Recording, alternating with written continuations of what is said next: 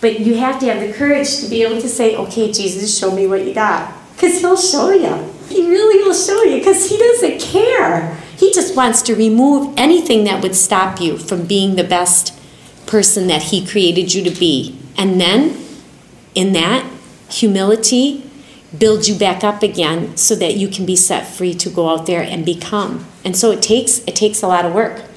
On another occasion, Jesus defended the woman. There's another woman who did an anointing, and Jesus defended the woman and her action.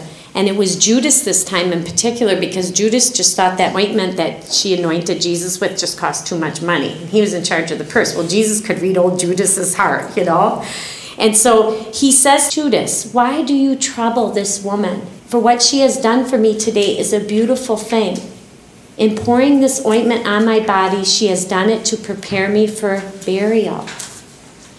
And he talks about this sensitivity that women have to the truth and to love and to God, and that it's beautiful. Truly I say to you, wherever this gospel is preached in the whole world, what she has done will be told in memory of her. Isn't that just neat? That's the sensitivity and the love that women have. That comes from God. When you can think of the human person and remember them and all the little things that you do for people, from, you know, getting little gifts for them or going to visit them or going an extra mile out of your way to make sure that this is taken care of or that is taken care of. And so much of the time you might think that it's so small and seems so thankless, right?